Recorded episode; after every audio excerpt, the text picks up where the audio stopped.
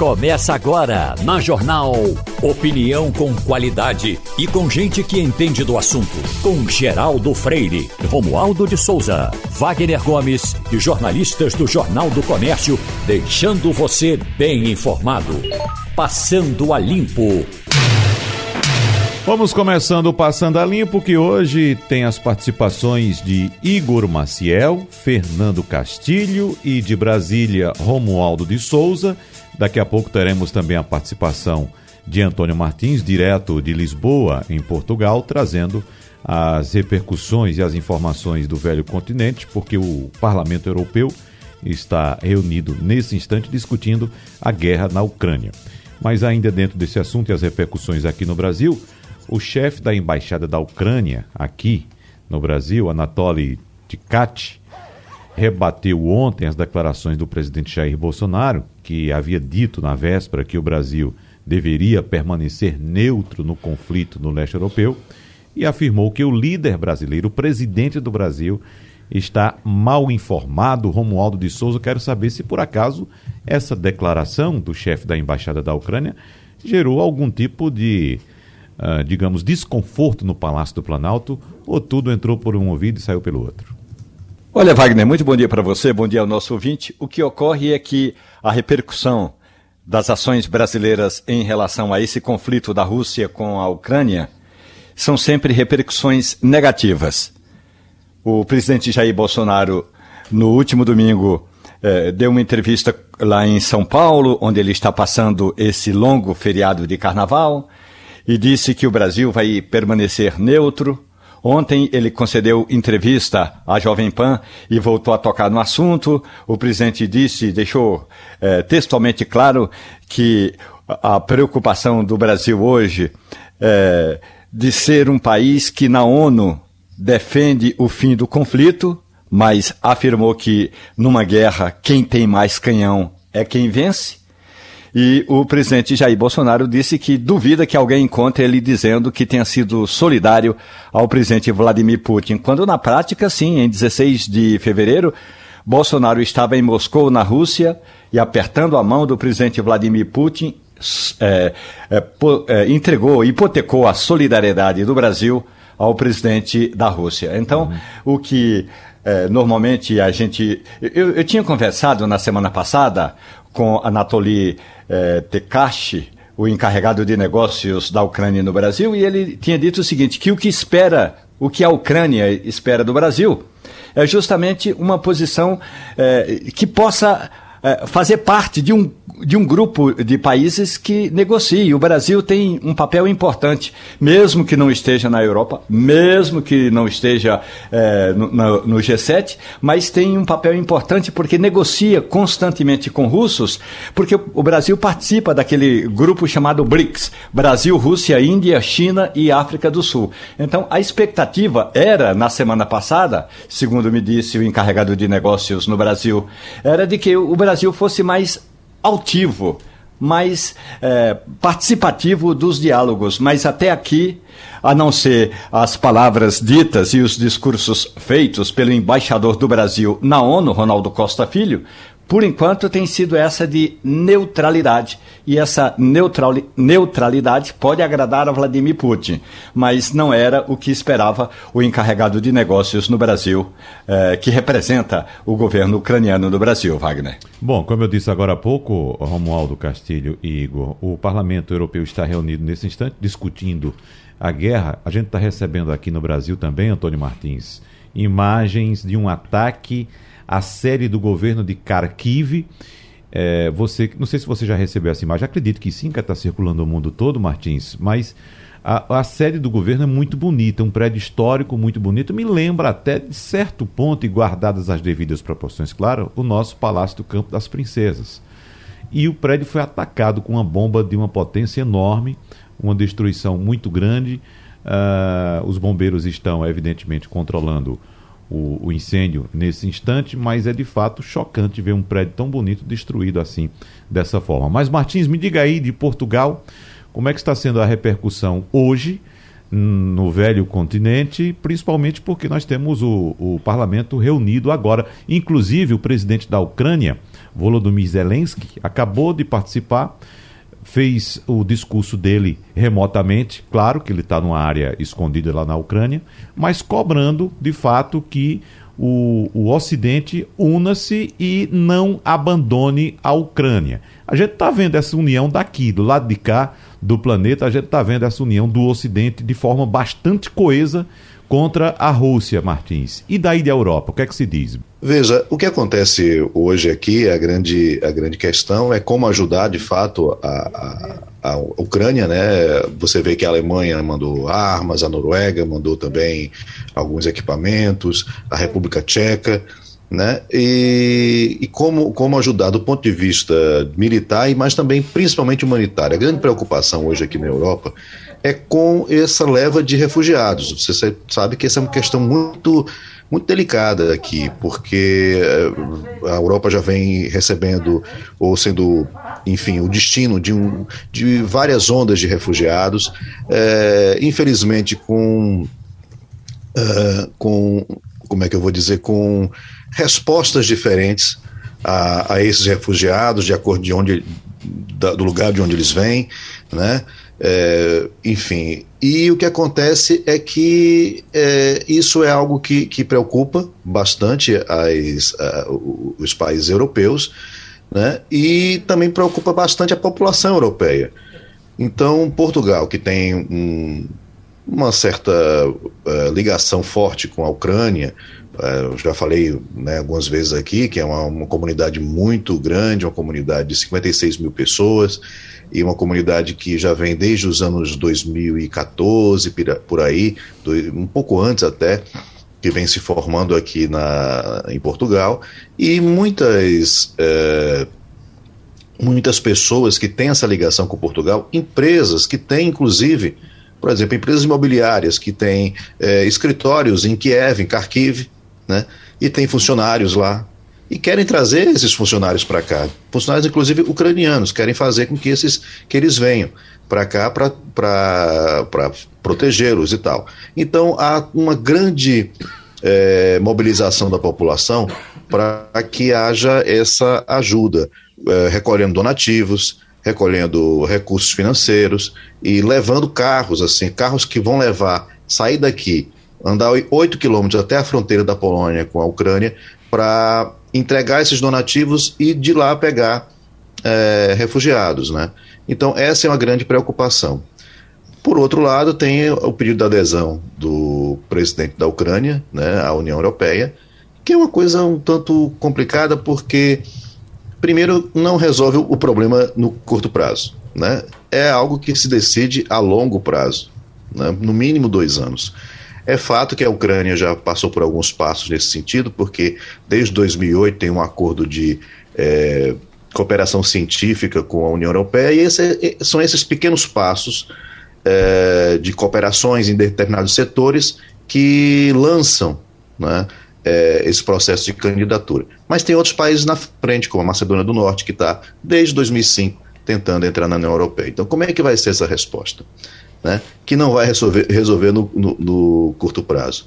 Se disser não, né, ou se deixar em banho-maria, que mensagem passa para Putin, para Putin, né? Que a União Europeia, olha, você está querendo entrar na União Europeia, a União Europeia não está nem aí para você, né? Então, isso é muito delicado e vamos ver como é que essa reunião do Parlamento Europeu vai, vai discutir essas questões. Fernando Castilho. Bom dia, Wagner. Bom dia, Igor. Bom dia, Martins. Bom dia, ouvintes. O Martins, uma coisa que chama atenção nesse negócio é o travamento das operações financeiras é, das instituições russas, desde banco a magnatas, a, a uma série de negócios. Portugal divide é, alguns investidores né, nessa faixa de chineses, russos, brasileiros, a gente não sabe qual é a proporção, mas seguramente é, investimentos na Rússia em Portugal são importantes. É, como é que a imprensa e como é que o governo português tem tratado isso? É, isso já repercute aí de alguma forma ou essa coisa ainda é uma consequência a, a ser notado, o que virá a acontecer se acontecer? É, veja, Castilho, vou dar primeiro, eu esqueci de falar de Igor, né? Bom dia, Igor Marcel. Bom dia. Mas, enfim, dia. É, a questão em relação a, a, a, isso é muito delicada também. O governo português tem uma, uma postura é, muito alinhada com a União Europeia, então está apoiando as sanções, enfim. Agora, no terreno, no, no dia a dia aqui, na, as pessoas sentem, as empresas sentem, porque é uma conexão muito forte. Eu acabei de falar aqui de, por exemplo, um escritório de uma imobiliária grande que tem escritórios em Kharkiv e, e em Kiev. É, mas não é só isso, né? Ontem falei do vinho verde, que tem uma grande procura na, na Ucrânia e, e, na Rússia, e que a produção estava toda voltada para esses dois países, para os países bálticos, e de repente teve que teve encomendas é, quebradas de uma hora para outra. É, vamos lembrar também do, do visto gold, que é esse visto que Portugal, desde como uma reação à crise, né, resolveu é, dar visto de permanência, de residência aqui a quem é, comprasse um imóvel por mais de 500 mil euros ou investisse em alguma empresa que empregasse mais de 10 pessoas e tal. Então, muitos magnatas chineses, é, russos, muitos milionários brasileiros também, mas a gente vai falar aqui dos russos, né? Muitos magnatas russos conseguiram essa uma, a permanência aqui na Europa, inclusive através dessa dessa, desse visto gold. Então, assim, há, laços muito grandes. Agora, é muito difícil essas pessoas se pronunciarem é, é, e, e, como é que se diz, e, e, condenarem qualquer tipo de ação, por mais que elas estejam perdendo dinheiro e mercado, porque a opinião pública é muito é, forte é, na defesa da Ucrânia, claro, né? Foi um país invadido, e também a população ucraniana aqui é grande, né? É, tem gente saindo daqui, tem jovens que é, estão saindo daqui, de Portugal, ucranianos, para lutar na Ucrânia. Né? Então é, é, é, algo muito sensível de se falar e de se pronunciar. Falam das perdas e tudo, mas não condenam as sanções. Igor. Martins, muito bom dia para você. Bom, boa tarde aí, né? É, só a, a, gente sempre que fala aqui sobre o, o, essa situação e até nas críticas que são feitas a Bolsonaro pela inação mesmo, ele não fala, ele fica diz que vai ficar neutro e tá com, é, parece com medo de falar. A gente sabe que tem uma questão econômica nesse caso. O Brasil depende muito de fertilizantes é, comprados na Rússia e se esses fertilizantes não chegarem, a produção agrícola vai ter, a gente vai ter dificuldade com produção agrícola aqui. Mas uh, Portugal eu sei que assim deve exportar vinho também para a Rússia, deve, mas tem alguma outra ligação, tem alguma dificuldade econômica que está sendo prevista por aí por conta da guerra? Olha, é, tem, por exemplo, um, por outro lado da história, né? O, a grande, quer dizer, vamos por partes há um prejuízo, claro, que é a questão da energia. Né? A energia vai aumentar aqui na Europa e já é cara aqui em Portugal para o padrão de vida do, português. Então, obviamente que está se esperando aí uma, um grande problema na relação à energia, né? que não é a energia que chega aqui a Portugal, a energia consumida em Portugal, ela não vem da Ucrânia. A Ucrânia, melhor, da, da Rússia via Ucrânia. É, essa região, essa, esse gás natural, ele chega mais no, no, no norte da, da Europa, é, um pouco no centro, mas não chega aqui. Portugal está no, no, extremo, né, já no Atlântico e tal. Portugal compra gás natural da Argélia, melhor, da, é, da Argélia e da Nigéria. É, basicamente são os dois principais fornecedores. Né? E agora, por outro lado, é, se esse gás que vem da Rússia, né, for de alguma maneira é, diminuído a produção, a, o fornecimento e tudo, esse outro lado aqui, esse outro extremo é que vai ter que, que fornecer. É, fornecer. Esse gás vai vir da América, né, da América do Norte, vai vir também da África. É, vai haver uma corrida para esses fornecedores de Portugal, então isso também vai aumentar o preço mas também vai passar por Portugal. Então Portugal vai ter um papel chave nisso daí, né? Então a, a questão econômica ela passa muito por essa situação, né? Eu acho como o Castilho deve saber bem, as questões econômicas elas elas são ruins e boas ao mesmo tempo, depende de como você aproveita cada oportunidade, né? Uhum. Vamos ligar a capital do Brasil com a capital de Portugal, né? Diga aí, Romualdo de Souza. Ei, Martins, boa tarde para você. A questão toda aqui no Brasil é, é enquanto. É, vamos pegar um exemplo, aqui na América Latina. Enquanto no Chile, no Uruguai, na Argentina, no Paraguai, na Bolívia, na Colômbia, os parlamentos estão ao menos discutindo o que se passa na Ucrânia, mesmo que não tenha uma intervenção direta. Aqui no Brasil, o parlamento brasileiro está literalmente a, a ver navios, porque boa parte dos parlamentares estão a esta hora da manhã, hora de, do Brasil, 9 e 15, esticando as canelas no litoral brasileiro.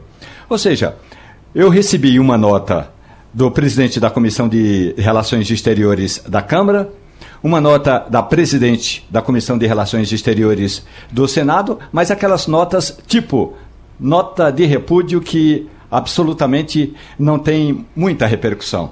Ou seja, o parlamento brasileiro pouco se envolve com questões externas. Mesmo ontem eu conversei com o, um, dos um, dos diretores eh, da chamada bancada ruralista, o ex-ministro Neri Geller, e ele me disse o seguinte: olha, quando terminar essa guerra aí, nós vamos ter um aumento é, considerável, por exemplo, no preço do café, que já subiu mais de 100% em função do alto custo dos insumos que nós importamos da Rússia. Ou seja, o parlamento brasileiro não se preocupa com esse, esse com essa situação toda que se passa na Ucrânia e eu gostaria de saber qual é o envolvimento da comunidade portuguesa eh, nesse conflito. Envolvimento no sentido de as pessoas conversam, as pessoas falam sobre isso, Martins.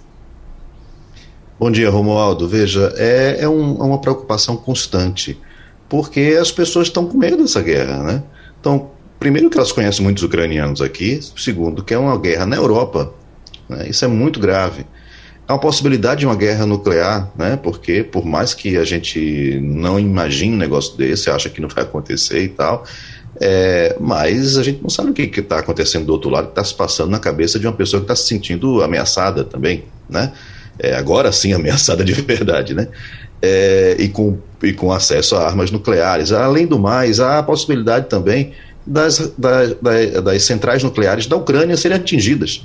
Vamos lembrar que a Ucrânia é um país que tem a maior central nuclear da Europa. Então, é, basta um, um, um, um enfim, uma um desses, desses reatores serem alvos de alguma coisa, para você ter, hoje saiu mesmo matéria de especialistas aqui dizendo isso, olha, basta um, um reator ser atingido para você ter é, tragédias da proporção de Chernobyl e, Fuku, e, e Fukushima. Então, assim, é, isso tudo preocupa né, é, quem está aqui. É, e não só envolve também né? Não só preocupa, como envolve.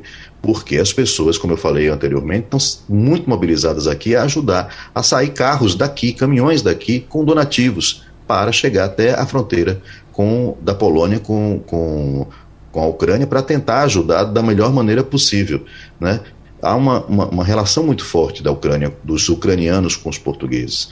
Então, é, a gente tem que, que, que, perceber que essa é uma, é uma, esse é um assunto que não sai dos jornais, não sai dos cafés. Você vai para o café hoje, está todo mundo falando sobre isso, está todo mundo comentando sobre isso. Os, os, parlamentares portugueses estão sendo cobrados o tempo todo a se pronunciar sobre isso. Né? Então, é, de fato, são as primeiras páginas dos jornais e os, os primeiros comentários no, no, nas mídias sociais, é, os, os, não, os, primeiros são todos os comentários das mídias sociais. Ninguém aqui está falando de futebol, ninguém aqui está falando de carnaval, ninguém está falando de nada. Está falando da guerra na Ucrânia. Ontem mesmo, um, um, um técnico é, português chegou é, que, que enfim, ele, ele treina um time, um grande time lá da Ucrânia, e chegou a, num voo de refugiados via Romênia, ele, a mulher, a mulher ucraniana, ele é um, um, um técnico português, e, e, e, todo mundo querendo saber da opinião, da situação dele, de como foi essa fuga, de como foi essa situação de outros portugueses que estão lá, são poucos portugueses que estão lá, em comparação com os brasileiros, então é, é um número mínimo. Mas mesmo assim, isso preocupa bastante né, quem está aqui, porque é um conflito na Europa.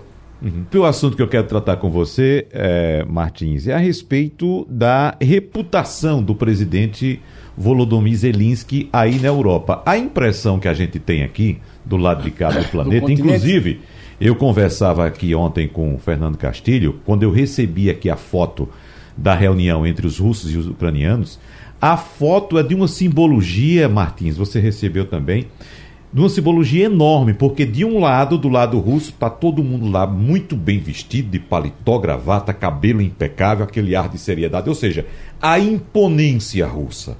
Do outro lado da mesa estão os representantes ucranianos, de boné, camisa de manga curta, casaco, só não tinha ninguém de bermuda. Mas assim, estava todo mundo bem à vontade. Então a imagem que aquela foto passou para a humanidade, pelo menos sob o meu ponto de vista, foi: ali estão sentados àquela mesa o opressor e o oprimido. Ou seja, o poderoso e o coitadinho do outro lado. Foi essa imagem. E na nossa conversa, a gente chegou à conclusão de que Volodymyr Zelensky pode até ser um líder fraco politicamente, um presidente que não tem conhecimento, não tem traquejo, não tem experiência política. Mas nessa crise, ele utilizou a última arma, a única arma que ele tem pleno domínio, que é a arma da comunicação. Como sabemos, ele é um ator e um comediante e foi eleito nessa condição, porque ele até participou, acho que foi de um reality show em que ele encarnava um presidente da República e esse personagem foi muito popular e ele lançou os candidatos e com esse personagem foi eleito. Mas agora ele está utilizando a arma da comunicação para chamar a atenção do mundo para a situação da Ucrânia. E a arma que ele tem hoje, que não foi cortada ainda, é a tecnologia, um smartphone conectado à internet para ele fazer sua comunicação tanto interna quanto externa. Então ele disse: Bom, não conheço de política, muito menos de geopolítica, mas de comunicação eu conheço. Essa é a imagem que está me passando. E aí na Europa, é, Martins? Veja, Wagner, ele é visto como um herói ainda, né? É, é, tem essa, ele conseguiu passar essa imagem muito bem, né? Ele domina, como você disse, a comunicação. É um ator. Ele é cercado de, de pessoas que traba, trabalhavam com ele na, na, na nesses, nos programas dele. Ele tinha uma produtora e ele é bancado. Ele foi bancado inicialmente por um grande bilionário, né? Um bilionário é, ucraniano que queria muito entrar para a União Europeia, que a Ucrânia entrasse para a União Europeia, e que foi perseguido, né, teve, um, teve é, os seus negócios perseguidos pelo antecessor é, que ficou entre aquele presidente que era bancado pela Rússia, né, que era é, suportado pela Rússia e, e que foi e que caiu com, a, com a, o golpe e os, o Zelensky. Então, entre 2016 e, 2000, e a eleição do Zelensky, houve um outro presidente. E esse presidente, ele foi em cima justamente dos negócios desse bilionário. E o Zelensky entra, né, com apoio desse, desse bilionário, que era dono do canal de TV onde ele atuava como o, um, um, ator, e ele fazia essa. Não era um reality show exatamente, era, um, era uma série né? Uma série muito popular em que ele era uma pessoa meio desavisada que de repente ele se tornava um, o presidente da República era eleito. E por coincidência ele foi ele, a, a série termina o último capítulo da série que todo mundo via praticamente na, na, na Ucrânia termina três dias antes da eleição. Então assim essa essa arma da comunicação ela foi usada muito né, ao longo da, da vida dele, não só do ponto de vista de ator e de uma pessoa que galgou é, a, espaços na, na mídia é, ucraniana como, como ator e como um, um, uma pessoa, uma celebridade, mas também quando ele entra na política, né? E realmente ele sabe usar muito bem. Ele, quando decide ficar na, na Ucrânia, ele bota aquela roupa de soldado, né? Ele bota a, a camisa, de, de, a camiseta verde de soldado e vai para para frente do, do, palácio com roupa de militar e, e, e os, os, as pessoas estão em volta dele também todas ali. Então as lives que ele faz, ou os vídeos que ele, que ele faz, era sempre passa a ser com isso daí. Até o dia em que houve a evasão, ele, ele dizia que estava tudo bem que não ia ter guerra, que estava tudo tranquilo, tava, quer dizer, que estava eh, eh, meio que se sentindo isolado, mas ao mesmo tempo não alertou a população para para que, que eh, se preparasse para essa guerra. No dia seguinte, ele se torna aquela pessoa que fica. Isso é muito emblemático, porque é a primeira vez em 30 anos que um presidente da Ucrânia não foge numa crise, né? É, não foge num golpe, não foge numa invasão, então ele fica. Isso é muito forte para o ucraniano e depois ele bota essa é, é, é toda essa vestimenta é, e essa fala né, como uma pessoa é, enfim, que está ali para lutar. Então, assim, ele tem o roteiro, ele tem o cenário, ele tem o, o figurino, né, e ele, ele tem um canal, então ele domina muito bem isso, e isso está chegando aqui. Agora as pessoas não estão falando tanto dele mais, assim. Eu percebo que as pessoas estão falando muito é da questão dos refugiados e da necessidade de apoiar esses refugiados. É, outra coisa também é que eu não sei até que ponto pegou bem essa decisão dele de assinar a, a, o pedido de entrada na União Europeia. Pareceu como uma coisa assim: olha, eu vou aproveitar isso aqui, vou aproveitar esse momento e vou uhum. colocar é, isso para vocês. Isso pode ser uma saia justa para a União Europeia. Resolveu o problema agora, tem outros países esperando. E, enfim, vamos é. ver como é que vai ser isso. Martins, Ursula von der Leyen, que é a presidente é um da Comissão Europeia, está mundos, falando agora sobre a guerra. Vamos pegar um trechinho para saber o que é que ela está dizendo no discurso dela agora okay. no parlamento. Eles têm razão. É um conflito entre o Estado de Direito e o Estado das armas, entre a democracia e autocracias, entre o governo baseado em regras e em agressão. Como nós respondemos às ações da Rússia hoje, vão, vai determinar o futuro da, do direito internacional. O destino da Ucrânia está em jogo, mas o nosso destino também está em jogo. Nós precisamos mostrar a força da nossa democracia. Nós precisamos mostrar a força do povo que escolhe o seu caminho independente e democrático. É assim que temos de agir, mostrando nossa força. E uma união de quase meio bilhão de pessoas se mobiliza pela Ucrânia hoje. O povo da Europa demonstra, frente às embaixadas russas em todos os países, que muitos abriram os seus lares para aqueles fugindo das bombas de Putin. Eu gostaria de agradecer à Polônia, Romênia, Eslováquia e Hungria por receberem esses homens, mulheres e crianças. A Europa estará lá ao seu lado, não só nesses primeiros dias, mas também nas semanas e meses que virão. Essa é a nossa promessa. Bom, então esse é o discurso, Martins, de Ursula von der Leyen, que é presidente da Comissão Europeia, e ressaltando mais uma vez esse caráter de unidade da Europa e também do Ocidente, evidentemente, em favor da Ucrânia, né? Pois é, inclusive é, é interessante uh, essa postura dela, porque quando o, o Zelensky resolveu assinar o pedido de entrada na União Europeia, foi justamente pegando a deixa de uma entrevista que ela deu ao canal Euronews, em que ela dizia que era uma guerra contra a Europa, que a Europa estava unida, que a Ucrânia fazia meio que parte da Europa. Então ele pega essa deixa e no dia seguinte ele entra com o pedido. Isso reforça ainda mais essa postura dele de tentar entrar. Mas aí tem outros, outros, outras falas, como o do José Borrell, que é o, o chefe da negociação externa, o, diplom, o chefe da diplomacia da União Europeia, que fala é, claramente dessa questão, que essa questão, que eu, como eu estava dizendo antes, não resolve de imediato, é algo de longo prazo, no mínimo dois anos para isso se resolver. Né? E, por outro lado, tem o, é, o presidente da, da, do Conselho Europeu que diz que é, tem outros países esperando a vez. Né? Hum. Como é que vai ser? Isso vai ser um problema diplomático também para a União Europeia catalisar aí vamos pensar que outros tem vários países ali que não são que são um pouco contra a aumentar ainda mais a União Europeia. Ah, exatamente. Então, Ursula von der Leyen é uma política alemã, ela nasceu na Bélgica, mas é radicada na Alemanha. E, e, é presidente do Parlamento Europeu desde 2019. Então, continua a sessão do Parlamento Europeu. Mas, Martins, eu quero agradecer sua presença aqui. Eu sei que você tem outras atividades aí, a gente vai tocar outros assuntos aqui, inclusive ainda vai ter que complementar mais alguns assuntos da Ucrânia. Mas a gente está aqui sempre à sua disposição, sempre que você tiver alguma informação urgente, importante. Muito obrigado. Você tem prioridade. Obrigado, Martins. Um abraço para você e vamos trazer mais informações da Europa também, porque Mário Roberto Melo também tem um relato do que está acontecendo neste momento. Pois não, Mário?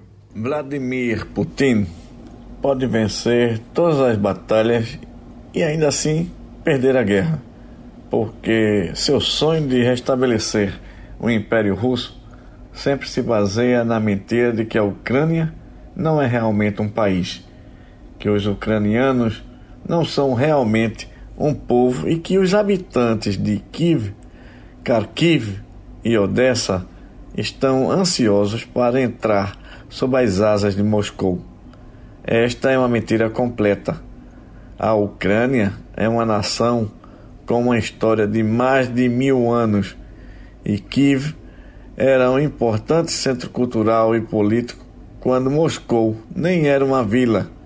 Mas o ditador russo disse tantas vezes que provavelmente acredita nele mesmo. Logo, ao planejar a invasão da Ucrânia, Putin deveria ter confiado em muitos fatos conhecidos. Por exemplo, ele sabia que militarmente a Rússia era muito mais forte que a Ucrânia.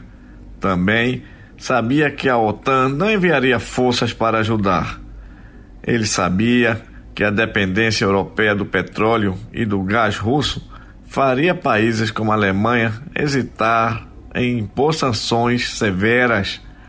Ele planejava atacar a Ucrânia com rapidez e força, eliminar seu governo, formar um governo fantoche em Kiev e depois esperar pacientemente até que os países do Ocidente se cansassem de gritar. Mas houve um grande desaparecimento em relação a esse plano. Como os americanos aprenderam no Iraque e os soviéticos aprenderam no Afeganistão, é muito mais fácil conquistar um país do que mantê-lo. O ditador russo sabia que tinha o poder de conquistar a Ucrânia, mas os ucranianos iriam aceitar o governo fantoche que Moscou irá impor a eles? Putin apostou que sim. Afinal, em 2014, os moradores da Crimeia mal se opuseram à invasão russa. Então, por que a situação em 2022 seria diferente? A cada dia que passa, fica claro que a aposta de Putin falhou. O povo ucraniano resiste o quanto pode e conquista a admiração do mundo. Muitos dias sombrios ainda estão por vir. Os russos podem ainda conquistar toda a Ucrânia. Mas para vencer a guerra, eles terão que segurar a Ucrânia e só poderão fazê-lo se os ucranianos cooperarem com ela. Isso parece cada vez menos provável. Cada tanque russo destruído e cada soldado russo morto aumenta a coragem dos ucranianos para resistir, e cada ucraniano morto está aprofundando o ódio do seu povo. Diga-se de passagem que o ódio é uma emoção muito feia, mas para as nações oprimidas, o ódio é um tesouro. Incorporado no fundo do coração, esse tesouro pode sustentar a resistência por gerações e gerações. Para restabelecer o Império Russo, o ditador da extinta União Soviética precisa de uma vitória com pouco sangue, que leva a paz com pouco ódio. Infelizmente, esta guerra pode durar muito tempo. Ela vai usar e tirar a forma, talvez por muitos anos. Mas a questão mais importante já foi decidida. Os últimos dias provaram ao mundo inteiro que a Ucrânia é um país real e que os ucranianos existem de fato e gritam ao mundo que não estão interessados em viver sob um novo império russo a principal questão que permanece em aberto é quanto tempo levará para que essa mensagem penetre pelas grossas paredes do Kremlin. Uma correção aqui, eu me referi, me referi a Ursula von der Leyen como presidente do Parlamento Europeu, não, era é presidente da Comissão Europeia e não do Parlamento. Igor Maciel, voltando aqui para o nosso digamos, a nossa calçada, né? O nosso chão, falando aqui de nossas coisas. Certo. A gente está vivendo esse período de não carnaval, de mais ou menos carnaval, ou nem tanto carnaval, não sei o que é, porque tem instituição que abre, tem instituição que não abre, escola não funciona, banco não funciona, mas tem repartição pública que está funcionando, tem para repartição estadual. Enfim, virou aí um sarapatel esse carnaval da gente. E a gente tem alguns assuntos políticos a tratar. Por exemplo, tem pesquisa sendo divulgada, algumas pesquisas que eu acredito sejam pesquisas internas, e candidato, evidentemente, quando ele pesquisa, é, é, tem uma pesquisa interna que é boa para ele, ele uhum. joga na praça como quem, quem nada quer, querendo uhum. alguma coisa. E temos também discussões, inclusive o Jornal do Comércio traz hoje, em relação à definição da chapa de Senado, né, que vai disputar na Frente Popular de Pernambuco. E essa disputa parece estar tão acirrada quanto foi a disputa para a indicação do candidato a governador, né, Igor? Rapaz, eu ouvi um, um Wagner, eu ouvi uma, uma coisa ontem conversando com uma pessoa ali do, do da Frente Popular mesmo, conversando com, com essa pessoa, eu vi eh, uma preocupação dela. Que ela disse é o seguinte: hoje o PT tá ali com a vaga do Senado, escolhe, não escolhe, quem é que vai ser, vai ser Carlos Veras, vai ser Tereza Leitão, e aí fica aquela, eh, eh, aquela disputa ali do PT. Mas eu ouvi uma pessoa da Frente Popular levantando uma preocupação ontem, que é a seguinte: Olha, ia ser ou Silvio Costa Filho ou André de Paula. André de Paula estava mais é, próximo ali de. Eu vou dizer uma coisa. Ah, essa pessoa me disse o seguinte: disse, eu vou dizer uma coisa. André de Paula tem 12 prefeituras com ele, tem 12 prefeitos com ele. Silvio Costa Filho tem 21. Uhum. 21 prefeitos.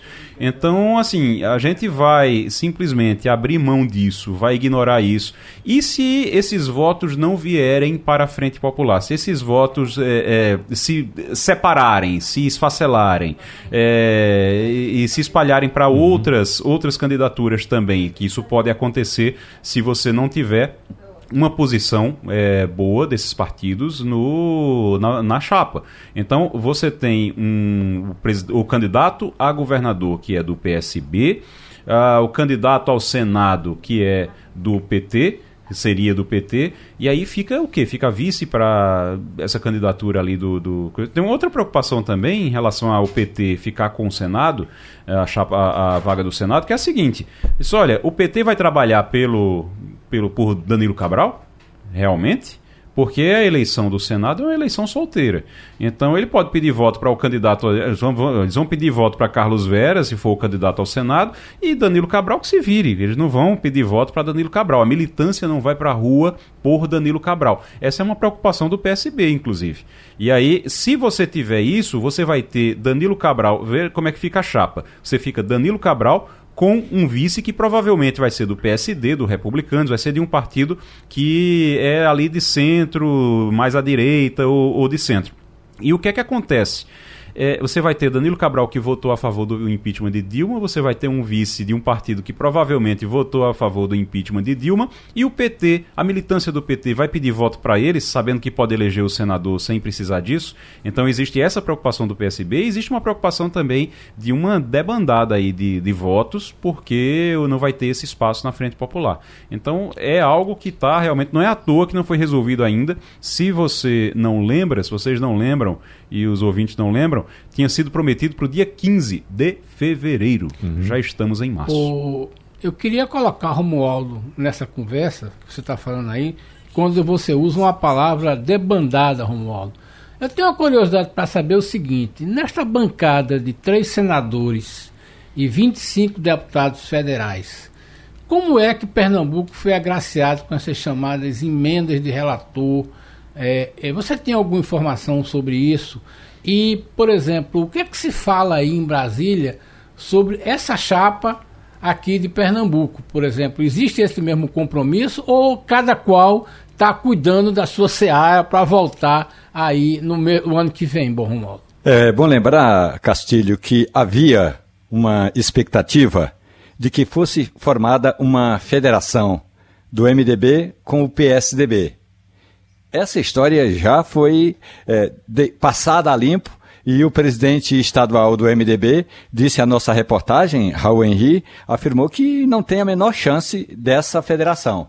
Então, se não há essa federação, deve haver, portanto, uma aproximação ainda maior do MDB ao grupo do governador Paulo Câmara. E, consequentemente, e quando eu digo consequentemente, não quer dizer absolutamente que o MDB esteja batendo palmas para Danilo Cabral, está aceitando Danilo Cabral. Agora, aceitando Danilo Cabral, parlamentares precisam também trabalhar pela própria reeleição. E a gente sabe que alguns parlamentares estiveram, por exemplo, como o senador Fernando Bezerra Coelho, que termina o mandato agora em 1 de fevereiro.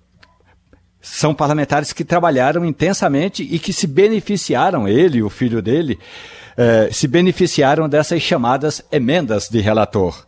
Agora, com o passar do tempo, o Fernando Bezerra Coelho não é mais o líder do governo e já não gravita em torno de quem decide sobre essas emendas. Eu digo assim, se, de um lado, tem esse grupo do MDB eh, se distanciando cada vez mais do PSDB e voltando a se aproximar do, do governador Paulo Câmara, ou do candidato do governador Paulo Câmara, do outro lado, parlamentares que estavam muito próximos do Palácio do Planalto, hoje já não tomam o mesmo café ou já não bebem mais o leite condensado com o presidente da República. Ô, Igor, Uh, você estava falando do PT, da hum. chapa, hum. e você não citou Marília Reis, ou por acaso não prestei atenção? Rapaz, Marília Reis não é uma possibilidade dentro do PT, não. Não, é uma, não é uma possibilidade dentro do PT, apesar de que seria uma, um reforço gigantesco para a chapa, seria uma eleição, não diria que certa, mas quase certa, é, para o Senado mas o PT tem uma briga interna. Então, nessa briga interna, se Marília levou vantagem é, em 2020, quando teve aquela briga ali, Marília acabou conseguindo sair candidata a prefeita do Recife, então ela levou vantagem naquele momento, mas ela perdeu em 2018, quando quis ser candidata ao governo. Humberto Costa, é, junto com a Nacional do PT, barraram. É, e agora, a, agora acontece a mesma coisa. Humberto Costa está com força de negociação, internamente ele está muito forte. É, no PT, então Marília Reis uhum. não tem espaço. Há possibilidade, eu já ouvi sobre a possibilidade dela sair ir para o PC do para o PS para o PSOL, por Sol. exemplo. Essa seria uma possibilidade, ela ir para o PSOL e até uma coisa mais drástica que seria ela ir para o PSOL e ser candidata ao Senado numa chapa com Raquel Lira. Imagine a, a, uhum. a situação. PSDB hum, e PSOL. PSDB e PSOL. É uhum. difícil de imaginar, mas chegou-se a comentar isso, chegou-se a falar isso. Marília Reis e Raquel, elas têm uma relação muito boa, elas conversam muito. Elas conversam muito. Sempre que Raquel vai em Brasília, é, vai no gabinete lá de, de Marília, conversa com ela, elas conversam bastante. Tá? Não é, não, entre elas não seria nada absurdo, mas juntar PSDB com o PSOL é algo realmente difícil de imaginar. Ô Igor, isso não tem a ver com o fato de que Marília não ser PT raiz? É, veja bem, o PT tem muito isso, né? Uhum. É, ela saiu do PSB por questões familiares, não foi por uma questão só política, foi questão de espaço do PSB familiar e ela está no PT. Então o PT não, não sente ou não, não a vê como uma, uma, uma militante de raiz. E isso está provado em várias, é, é, em várias situações, salvo em 2020, como de fato havia uma perspectiva dela ganhar a prefeitura, e aí o PT entrou para fazer. Essa coisa ainda está ainda, ainda tá presente, é, é uma coisa que na hora do vamos ver decide, contra ela? Veja, eu acho que é, é mais uma disputa interna mesmo, é de grupo do ciúme, PT. é grupo, é coisa de grupo mesmo, briga de grupo. O, o problema, é, e talvez isso até seja utilizado como desculpa.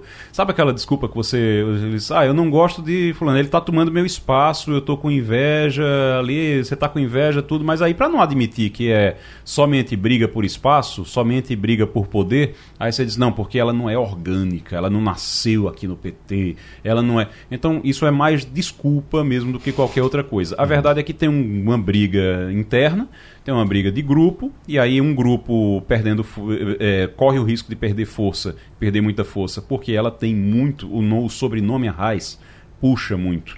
Então, ela teve a segunda maior votação de Pernambuco no, em 2018. Isso chamou a atenção ela era favorita para ser candidata, para ser governadora em 2018 ela é favorita para ser governadora agora. Então ela não vai ser candidata ao governo, mas toda pesquisa que você pega, Marília está na frente. Uhum. Se você coloca Marília, ela está na frente. Então ela, ela tem ali uma, uma. Ela é uma ameaça para a hegemonia do grupo de Humberto Costa, por exemplo, dentro do PT. Aí você pode até dizer, ah, é porque ela não, é, ela não nasceu aqui. Ah, tudo bem, mas é desculpa.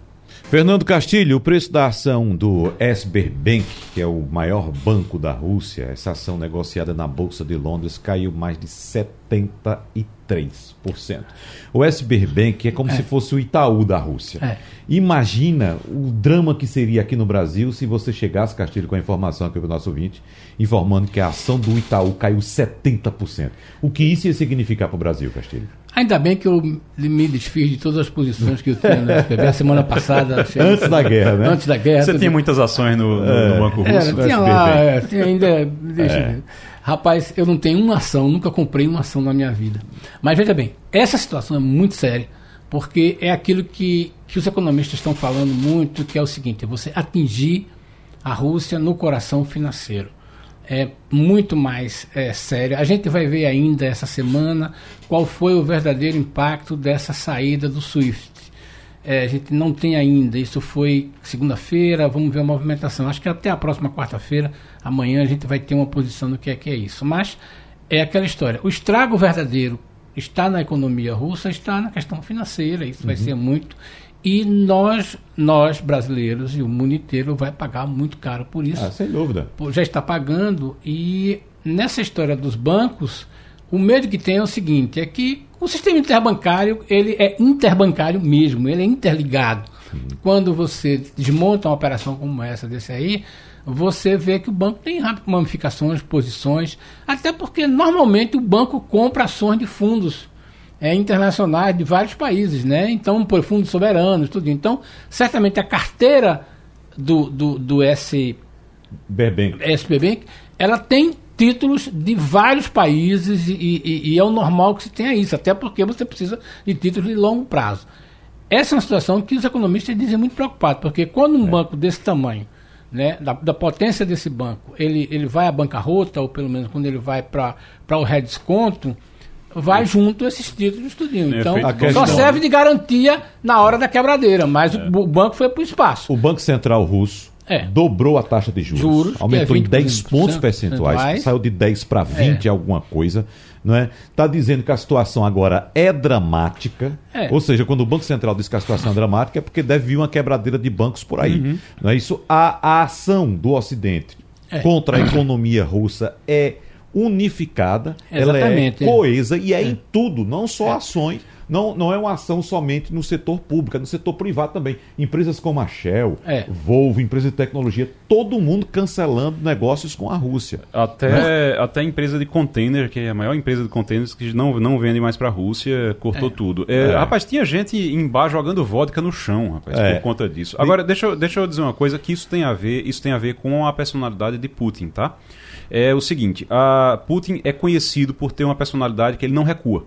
Então, por mais que você, é, por mais que ele não consiga entrar em Kiev, ele está com dificuldade para entrar em Kiev, por mais que tenha dado errado tudo que ele planejou, porque ele planejou uma coisa rápida e a coisa está começando a, a, a escalar, está começando a crescer. Uhum. Então, todo mundo, uma pessoa normal, com uma personalidade normal, ó, tô tentando, não tô conseguindo, tá morrendo muita gente, então eu vou recuar e vamos negociar. É. E Essa... a personalidade de Putin é de uhum. não negociar.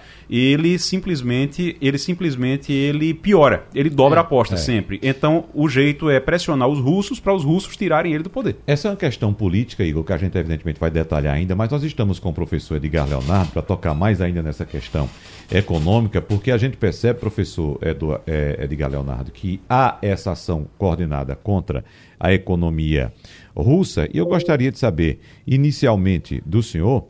Uh, de que forma isso vai chegar aqui no Brasil? Porque a gente sabe, o Ocidente está agindo de forma coordenada contra a Rússia, mas isso não está saindo barato para o Ocidente também, não. O Ocidente também vai começar a pagar esse preço. Porque, por exemplo, quando Castilho citou a, a, o corte da relação do, da economia dos bancos russos com o SWIFT, significa que, por exemplo, uma empresa do Ocidente não vai poder enviar um dinheiro para a Rússia, mas também o vendedor russo não vai poder, ou o comprador russo não vai poder pagar ao vendedor ocidental dele. Então vai gerar um prejuízo também aqui do lado de cá, professor Edgar Leonardo.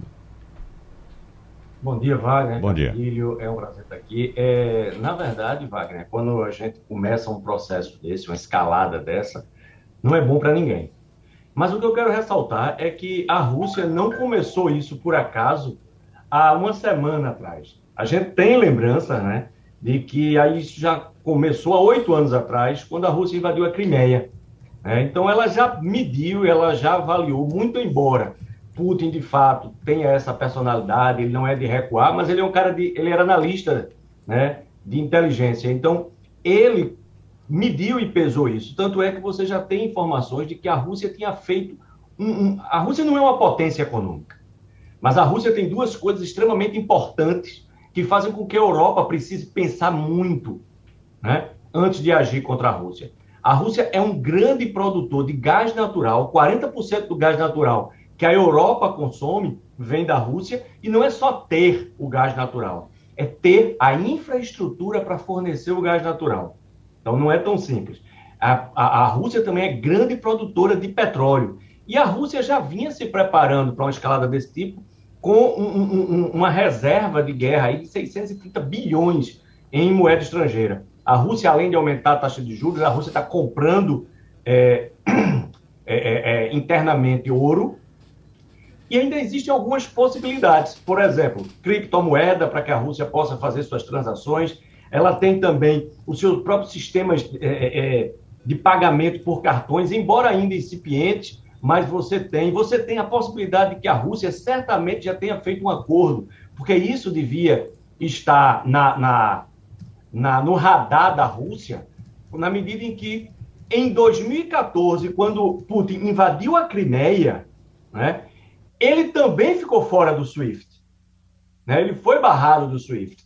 E a gente tem, por exemplo, o, o, o, o, o CIPS, que é o, o sistema transfronteiriço de transação financeira da China, que a China preparou exatamente para os seus vizinhos mais próximos, basicamente para a Rússia e para seus aliados. Então, na verdade, é uma grande arma que o, o, o Ocidente tem nesse momento mas tem que lembrar que não é tão simples, porque se a Rússia simplesmente não recebe por suas principais commodities, eu vou pensar só agora no gás natural, ela pode simplesmente impedir que o gás natural chegue na Europa. E do dia para a noite, né, você ficar na Europa, a Alemanha sem gás natural, você não consegue resolver isso. E aí tem um outro ponto: petróleo aumenta de preço, gás natural aumenta de preço e o produto que a Rússia tem para vender fica mais valorizado. E ela pode vender para a China. A China não vai deixar de comprar um gás natural barato, não vai deixar de comprar outros produtos baratos, porque ela não vai entrar nos acordos internacionais de punição para a Rússia, as sanções contra a Rússia. Então, não é tão simples. Putin, ele não começou essa ação do dia para a noite, isso é uma movimentação que tem aí uma década acontecendo. Isso certamente faz parte, né? a gente não vai entrar aí na história, mas da visão russa de que a Ucrânia faz parte, na verdade, da Rússia. Talvez ele tenha se assustado, sim, com a, a, a, o acesso fácil à região fronteiriça, onde a população russa certamente não criou grandes dificuldades, aceitou de certa maneira, mas a gente está vendo agora aí a todo tempo, porque a gente tem um evento que é transmitido ao vivo, a gente está vendo aí pessoas atacando é, é, é, blindados russos simplesmente com o próprio corpo. Então não vai ser tão fácil, certamente, quanto Putin imaginava por conta dessa visão de que a população ucraniana não está aceitando. Do outro lado, a gente tem, por exemplo, para afetar a gente aqui, a gente também não pode esquecer que a gente tem a região da Ucrânia e da Rússia como grandes produtores mundiais de trigo. Eles produzem milho, eles, eles, eles, eles fornecem 80% do óleo de girassol, mundialmente falando. A Rússia sozinha produz 12% do petróleo do mundo. Produz muito alumínio, embora isso possa ser substituído, mas também produz muito titânio, que é importante para a indústria aeronáutica. Né? Então, você tem que pensar no Brasil, um quarto dos fertilizantes vem da Rússia, 50% dos fertilizantes derivados de potássio vem da Rússia. Então, certamente a gente tem aí é, é, um impacto muito forte no processo inflacionário que já é uma realidade no Brasil e no mundo todo. E uma inflação, é, Wagner, forte em alimentos e forte em energia, combustíveis, o que certamente vai contaminar o processo inflacionário no mundo todo isso vai depender muito da escalada. Quanto isso se prolonga ao longo do tempo e quanto avança em termos de violência para trazer mais instabilidade para a economia. E as bolsas europeias em queda, viu, Castilho, agora? Londres, a, a Frankfurt e Paris, todas em queda, acima de dois pontos percentuais. É, professor, é, a gente é, viu mesmo nessa explicação de que o Putin ele está trabalhando com isso há pelo menos uns oito anos, talvez depois de reanalisar a questão da Crimeia, e certamente ele fez suas contas. Mas o que surpreende, mesmo essa reação é, rápida né, e não programada do mundo financeiro, é o tamanho dessa, dessa trava, né, desse colapso. É, o senhor acha que. O, o que, é que diferencia é, certamente tem uma grande diferença do que foi acontecido na Crimeia, mas o que acontecia agora. Né? Agora a, a Ucrânia conseguiu capitalizar as atenções mundiais. O senhor vê alguma diferença na reação do mundo ocidental, de que está disposto inclusive a mandar armas, é, em relação ao que a, aconteceu no passado? A reação mundial me parece que é muito mais forte do que aconteceu naquela época, e mesmo com as sanções que ele conseguiu suportar ele teria condições de suportar essa pressão do jeito que está a nível global, como está sendo feito agora, que vai desde o simples jogo de futebol a, um, a uma, a uma manter, a, por exemplo, a, a, frota da aeroflota toda em terra, porque ela não vai poder decolar, porque os países não vão aceitar ele? Olha, com certeza, a resposta mundial, com certeza, foi muito mais forte. Eu até arriscaria fazer um comentário que, na verdade, talvez se a medida não tivesse, tivesse sido tomada de maneira mais forte num primeiro momento, há uma década praticamente atrás, talvez ele não tivesse é, é, é, é realizado essa escalada. O que na verdade aconteceu, e aí você está corretíssimo na sua análise, é que, de fato, a, a, a Ucrânia ela conseguiu agora estar na pauta mundial. Ela é o comentário mundial. Ela conseguiu capitalizar muito bem isso por uma série de fatores e por conta, inclusive, creio eu, é, do próprio medo que o mundo tem de que no século XXI a gente passe a viver é, o perigo de eventos que a gente acreditava que tinham ficado no século passado, que era uma nação invadir uma nação soberana, né, e atacar essa nação que proporcionalmente não tem condições. A Ucrânia acreditou em desarmamento nuclear, assinou acordos de paz, se desarmou, a própria Rússia também o fez e não cumpriu. Né? Então, é, é fato que isso aconteceu? Eu acredito sim que a resposta mundial ela foi muito mais rápida, muito mais intensa. Isso vai com certeza prejudicar. Mas eu acho que tem um player extremamente importante aí, Castilho, que ele pode, e certamente ele também pode ajudar, que é a China. Né?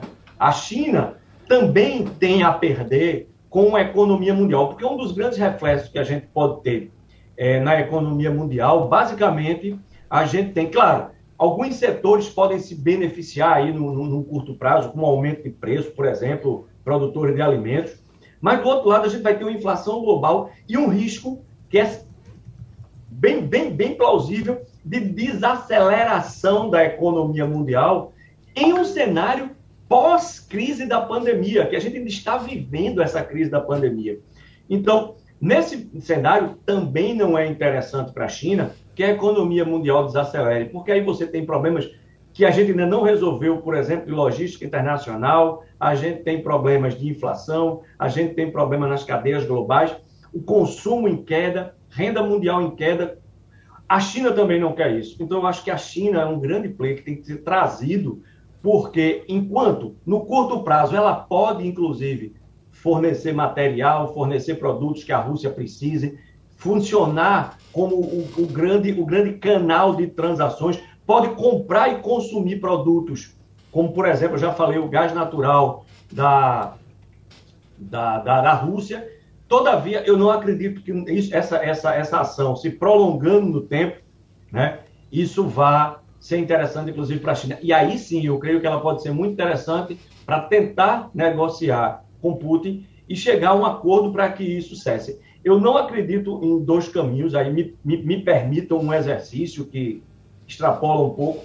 Eu não acredito que a Rússia vá aceitar de bom grado a entrada da, da, da, da, da Ucrânia na OTAN e também não acredito que ela, ela, ela ceda com facilidades aqueles territórios ao longo da fronteira por conta da relação cultural que já existe com a própria, com a uhum. própria Rússia. Mas eu acredito sim que com uma participação mais forte da China, dadas as pressões internacionais e o alongar da crise, por conta dos efeitos econômicos prejudiciais para toda a economia mundial, a China pode vir a intervir, porque também não é interesse dela que a desaceleração econômica continue. Professor Edgar Leonardo, mais uma vez, muito obrigado pela sua participação aqui no Passando a Limpo. Um abraço, até a próxima. Até a próxima, Wagner. Um abraço. Bom, Romualdo de Souza, o que é que você traz de Brasília aí para a gente fechar o programa? Informação que seja de fato uh, relativa ao não carnaval, que eu não sei nem se não, tem carnaval ou se não tem. Como é que está a situação de Brasília aí, Romualdo? O Congresso só volta segunda, né? Só na segunda. Aí, aí não precisa nem não ter carnaval, né? Para voltar na segunda. Diga, Romualdo. É, e o, e o presidente da República também só retorna a Brasília amanhã, ou seja, está aqui uma cidade como era no passado, aí no início dos anos 60, que era uma cidade dormitório. Então, a esplanada dos ministérios fechada ontem, hoje e até meio-dia de amanhã, o Congresso Nacional não vai funcionar. O Supremo Tribunal Federal também suspendeu os julgamentos e o presidente da República no litoral paulista, porque ninguém é de ferro e ele também precisa descansar. Afinal de contas, fazia quase um mês que Bolsonaro não descansava. Mas o que ocorre por aqui é o seguinte: é, tem uma profunda articulação e essa articulação é muito forte mesmo, e que vai é, ser, desculpem a palavra, eu não gosto dessa palavra, mas ela vai ser startada amanhã, vai ser levada adiante a partir de amanhã.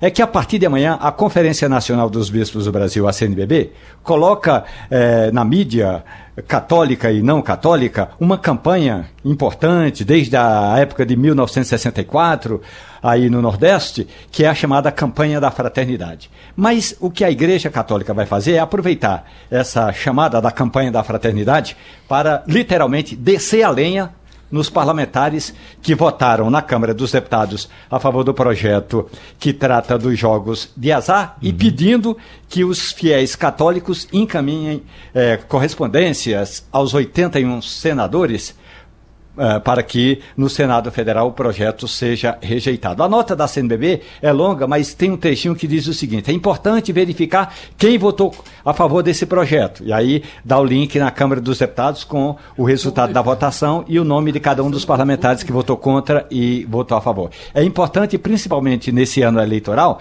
avaliar a posição assumida, afinal, a legalização dos jogos traz consigo irreparáveis prejuízos morais, sociais e, particularmente, familiares, diz a nota da CNBB, que agora se junta aos evangélicos contra esse importante projeto que começa a ser analisado no Senado na semana que vem. Romualdo de Souza, Fernando Castilho e Igor Maciel, muito obrigado, abraço para vocês e terminou o Passando a Rádio Jornal apresentou opinião com qualidade e com gente que entende do assunto.